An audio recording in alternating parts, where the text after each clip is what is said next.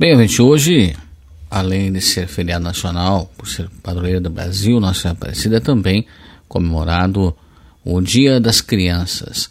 Sobre esse tema, nós vamos falar agora sobre a primeira infância, o direito de brincar. Conosco, a participação da promotora de justiça, doutora Luciana Lineiro, que atua no Centro de Apoio Operacional das Promotorias de Justiça da Criança e do Adolescente e da Educação do Ministério Público do Paraná. Doutora, para iniciarmos aí, o que seria é, a primeira infância e os direitos que, so, que recaem sobre essa questão, ou seja, o direito de, de brincar da criança? Então, a primeira infância, juridicamente, seria essa faixa etária dos 0 aos 6 anos.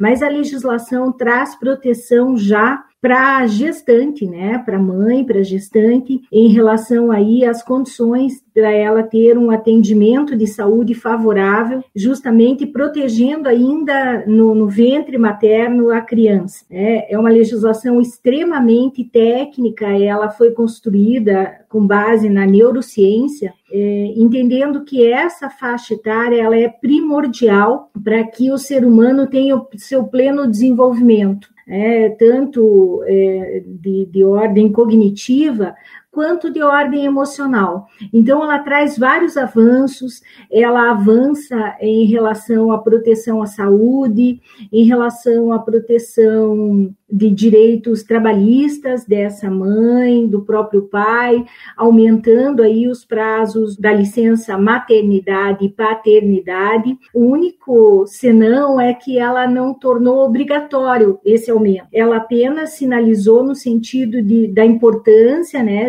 desse convívio é, aumentado com, a, com o bebê é, e estimulou as empresas a, que fizessem adesão a esse aumento do tempo com incentivos fiscais. Na verdade, teria sido, acho que, muito mais conveniente se ela efetivamente tivesse é, autorizado esse aumento né, do, do tempo de convívio, tanto da, da mãe quanto do pai, junto à criança, considerando os benefícios que isso traz para o próprio desenvolvimento humano e para a própria condição de, de criação desse cidadão, desse futuro cidadão. Certo. Bom, doutora, como nós mencionamos lá inicial, na primeira infância tem o direito assegurado de brincar. Por que há essa necessidade de se assegurar, então, o, o direito da criança poder brincar? A criança aprende brincando. A criança se desenvolve brincando. Então, assegurar em lei esse direito é dizer para todos os cidadãos a importância que há nessa estimulação da criança em relação às brincadeiras. É isso faz com que ela se desenvolva e ela possa ter aí o pleno desenvolvimento de toda a sua capacidade cognitiva. Na verdade, os neurocientistas é, estudando, né, as crianças muito pequenas é, eles eh, chegaram à conclusão de que a estimulação através da brincadeira ela é fundamental para o desenvolvimento cognitivo do ser humano. É, e que isso se dá de uma forma muito forte nessa faixa etária dos 0 aos 6 anos, é, onde as, as células neurológicas, né, os neurônios, eh, se não forem estimulados, eles acabam sendo transformados em outras células, né, eles eh, acabam se perdendo aí a capacidade cognitiva se não houver essa estimulação. E essa estimulação se dá através das brincadeiras. Tá, mas para garantir então esse direito da criança brincar como é que o, o papel do poder, do poder público e da própria sociedade em si, então? É, na verdade, é, eu acho que o poder público tem um papel fundamental aqui em relação à estruturação das políticas públicas que assegurem às famílias essa condição, é, aumentando aí o período, né, em que a, a pai e a mãe ficam com a criança. Isso é fundamental. As crianças que têm essa interação com seus pais, que brincam com os seus pais, é, acabam tendo uma condição de um desenvolvimento maior. Então, é fundamental que o poder público estabeleça políticas públicas é, no sentido de que haja essa, essa potencialização. O acesso também as creches, né, desde os zero anos de idade. Eu acho que a lei sinalizou nesse sentido mas ela não tornou obrigatório, muito embora a leitura que nós da educação façamos de que a, que a, a Constituição de 88 já faz isso, ela já traz a obrigatoriedade da oferta pelo poder público. Não é obrigatório aos pais inserir os seus filhos, né, desde os zero anos, só a partir dos quatro. Mas é, a oferta pelo poder público é obrigatória. Então, a, a construção dos planos da primeira infância, assegurando e construindo esses direitos, é de suma importância. Que os municípios agora, a partir dessa lei, é, construam os seus planos decenais da primeira infância, garantindo essas políticas públicas que vão assegurar todos esses direitos, a educação, a saúde, ao lazer, ao esporte. Né? É, a, a lei deixa muito claro esse lugar da criança, mesmo de tenra idade, como sujeito de direito, o lugar de fala dela, o lugar é, em que ela é colocada como realmente um sujeito importante né, é, em relação a esses direitos que precisam ser assegurados. Certo. Doutora Luciana, recentemente o Ministério Público do Paraná aderiu ao Pacto Nacional da Primeira Infância. O que, que é isso na realidade?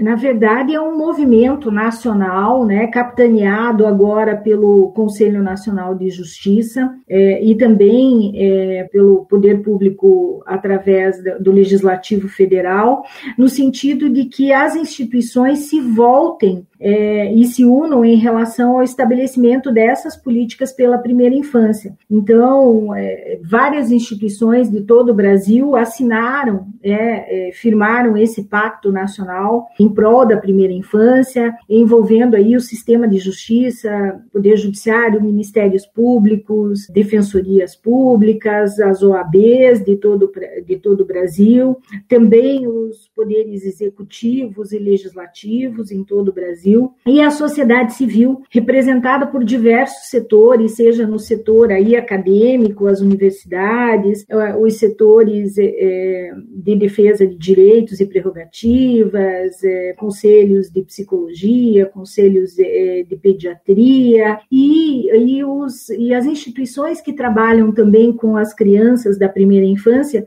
justamente para que essas políticas públicas sejam efetivamente implementadas, para que a gente tenha né, a lei é de 2015, mas pouco se avançou.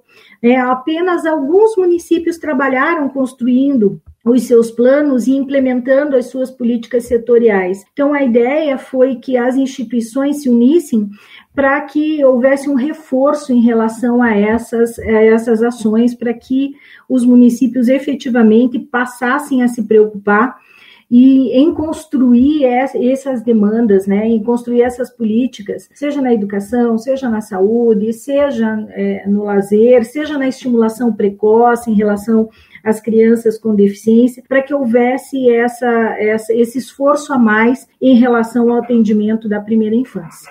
Pois é, mas é, você acabou de mencionar, doutora, por exemplo, que poucos municípios aderiram aí a dar essa priorização a, a, primeira, a primeira infância. Então a pergunta que me vem à cabeça agora é, é pode haver alguma responsabilidade aos gestores que não adotarem essas medidas, não colocarem a primeira infância como uma prioridade? Ah, com certeza. A Constituição garante em relação à, à, política da criança e do adolescente e a lei que traz né, a primeira infância, ela diz que há uma prioridade ainda maior, né, justamente é, pautada em que essa janela é, dos 0 a 6 é extremamente importante para o desenvolvimento infantil. Então, há sim, é, por parte das instituições, a, é, a essa prerrogativa de uma cobrança em relação aos gestores públicos para que eles implementem as políticas voltadas ao atendimento da criança e do adolescente e principalmente as políticas da primeira infância. Nós temos aí é, os planos construídos, os planos de direitos da criança e do adolescente construídos é, em praticamente todos os municípios do estado, do Paraná, pelo menos. Mas em relação ali à primeira infância, é, alguns municípios não construíram planos específicos, mas fizeram recortes né, no seu plano decenal dos direitos da criança, criaram eixos específicos. Então, minimamente nós temos que ter esse olhar é, específico dentro dos planos decenais voltados à política de proteção à primeira infância, é, justamente com, com esse olhar que a lei traz, né? do estímulo da criança de, de idade para que ela possa se desenvolver plenamente enquanto um cidadão. Né? Então, há que se ter sim esse olhar e essa cobrança por parte, principalmente do Ministério Público, que é o fiscal aí da lei e dos direitos né, de crianças e adolescentes, que se se o município não tiver um plano específico, minimamente no plano decenal dos direitos da criança e do adolescente, ele tenha um eixo específico e políticas bem destacadas para o atendimento dessa faixa etária. Bom, e com certeza, de modo geral, a população pode levar a conhecimento do Ministério Público situações de desrespeito à, à prioridade da primeira infância, né, doutora? Sempre o Ministério Público é esse agente que garante né, os direitos eh, que, constitucionais e os direitos legais é, em relação aos cidadãos. E em relação às demandas da criança e do adolescente, o Ministério Público tem uma legitimidade ativa para propor quaisquer ações de proteção de direitos de crianças e adolescentes.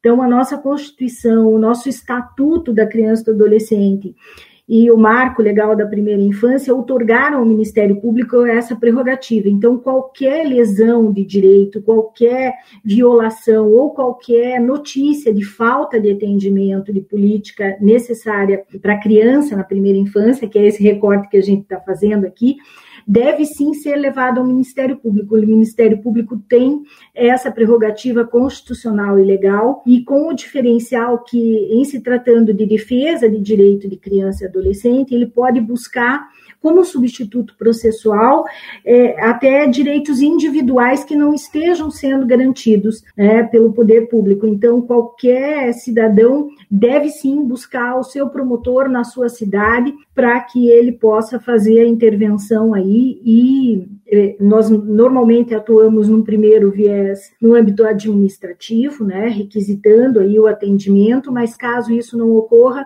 é, propondo as ações judiciais cabíveis para que esse direito seja assegurado. Muito bem, nós ouvimos então a promotora de justiça, doutora Luciana Lineiro, como dissemos, ela falando então sobre a primeira infância e direito de brincar, ela atua então no Centro de Apoio Operacional das Promotorias de Justiça e da Criança e do Adolescente e da Educação do Ministério Público do Paraná.